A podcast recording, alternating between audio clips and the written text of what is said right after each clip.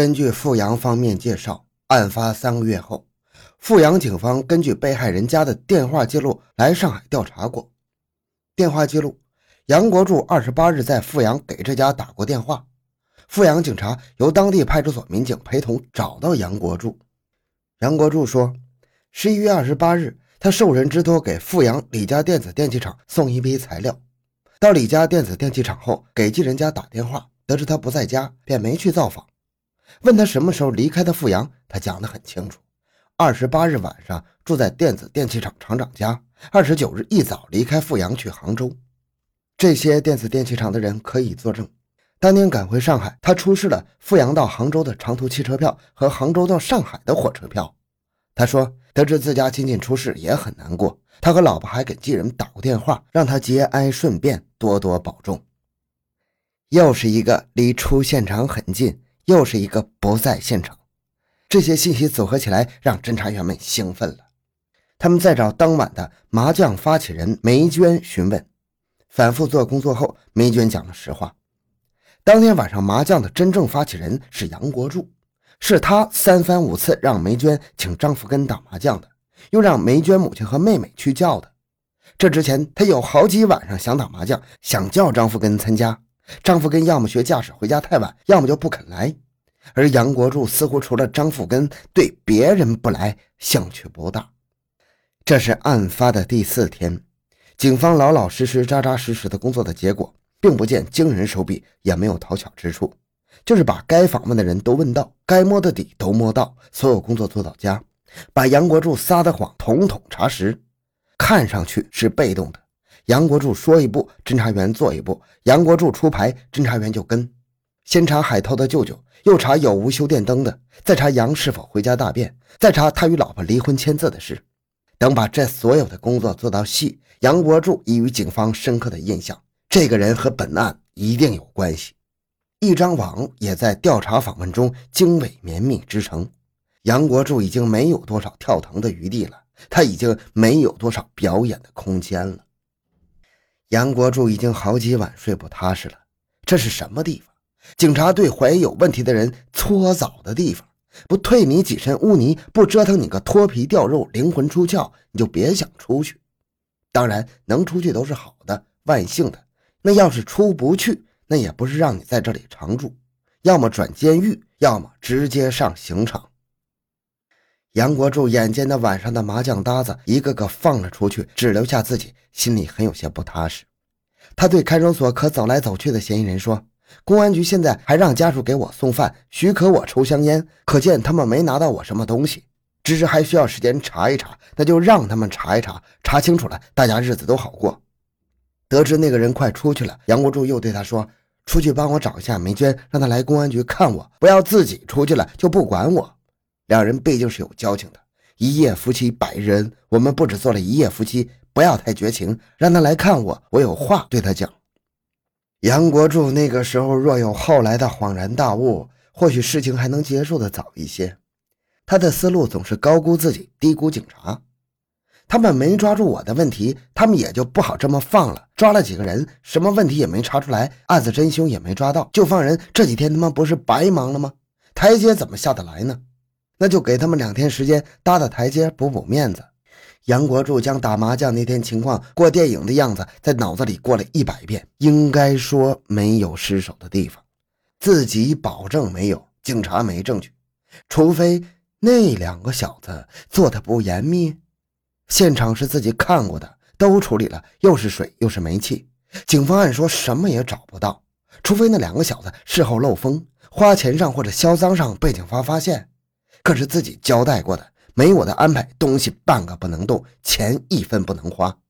他们应该听话的，以往听话有福同享，万一不听话，那就是有难同当了，谁也跑不掉。十月的夜风有了凉意，从看守所的高窗中吹进来，那窗上有铁的护栏，很粗糙的护栏，将天空分割的条条块块，很难让人把视线放开。同样一个天空，有的被玻璃幕墙隔绝，一般人看不见里面；但里面花天酒地的人可以随意看见外面，而不被外面人看见。那代表着一种心情、一种档次、一种派头。还是这个天空被铁格子分割，住在里面的人看不见外面，但是外边的人可以看见里面。你拉屎撒尿都躲不开，都能被人看见。这又是一种心情，一种档次，一种落魄的处境。同样，怎么有的人就成为前者，有的人成为后者呢？为什么呢？杨国柱做梦也想当前者，可怎么还是住到这种地方，当了拉屎撒尿都要受人监督的后者呢？他不解、不悦、不甘心，也夜不能寐。前半夜。还能听见风送来的娱乐场所的阵阵音乐，平常觉得那是噪音嫌吵闹，现在听去那就是天堂仙乐般那般悦耳。那声音代表自由，自由的天地，自由的呼吸，自由的走动，自由的拉屎撒尿，自由的一切，在外边并不珍惜的所有。自由的声音后半夜也听不见了，只有墙外轻轻的虫鸣和一片叶子、两片叶子被风吹落的声音。秋天了。落叶了，都是不发不旺、不吉不利的象征。哎，睡吧，明天不知是福是祸呀，还得按既定的方针办。跟他们玩，玩到现在不玩也不能出局了，只能硬着头皮玩到底。十月十日，星期天，警方信心十足，已经做好了让杨国柱开口招供的准备。要利用他没有直接作案、性质不同的侥幸心理，让他供出同伙。当然，富阳的案子半点口风也不能漏。上午九点到晚上六点，第一堂过下来，杨国柱还是打太极拳，跟警方软磨硬泡。那十五分钟做什么了？天上地下的胡乱编，但是听得出来灵力不足，胆气锐减，有那么一点杯水一战、黔驴技穷的味道。杨国柱感到警方态度的强硬。跟这样强硬的对手，那不是一个人、两个人，那是一个集体啊！集体的体能和智慧，苦斗、困斗，他还能坚持玩下去吗？能玩多久呢？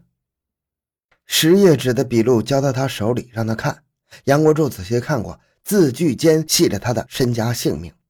看过，他提出一个改动的地方：六日晚上他到梅娟家的时间由二十点四十五分改成二十点十五分。他说：“记得没有那么晚到的梅娟家，可是其他的旁证材料都证明他是二十点四十五分到的梅娟家。他为什么要做此修改呢？他又在跟警方玩什么把戏呢？先是十五分钟说不清楚，后来又是三十分钟说不清楚，自以为天衣无缝，但是已经撕开了大口子，要趁虚突进，加大力度，不给他鞭残补漏的时间空隙。侦查员们到外边吃了点面条，给身体加加油。”他们从杨国柱渐退渐颓的神色中看到了破案的曙光。接着干。早上七点四十五分，审讯接着开始。杨国柱的情绪一落千丈，他觉得自己很难熬下去了。一个小时过去，他欲说还休，内心斗争十分激烈。这时，郭建新支队长再三给他交代政策，使他明白，警方掌握了不是他直接作案，他不在现场的情节，再不交代是过不去的。警方下决心弄个水落石出，他一天不交代，日子一天不好过，性质还会升级。孰轻孰重，你是个聪明人，自己掂量吧。再笨的人也掂量得出此时此刻不同寻常的利与害呀，一边是死，一边是生。何况杨国柱自诩聪明，唯其聪明敏感，才痛苦尤甚。此时，虹口分局副局长宋孝慈早进审讯室。经旁人介绍其身份，杨国柱又是一个重压力临头。领导亲自督阵，表明警方的决心，他有些承受不住，低下头沉默。十五分钟后，抬起头，困乏的眼泪汪汪的。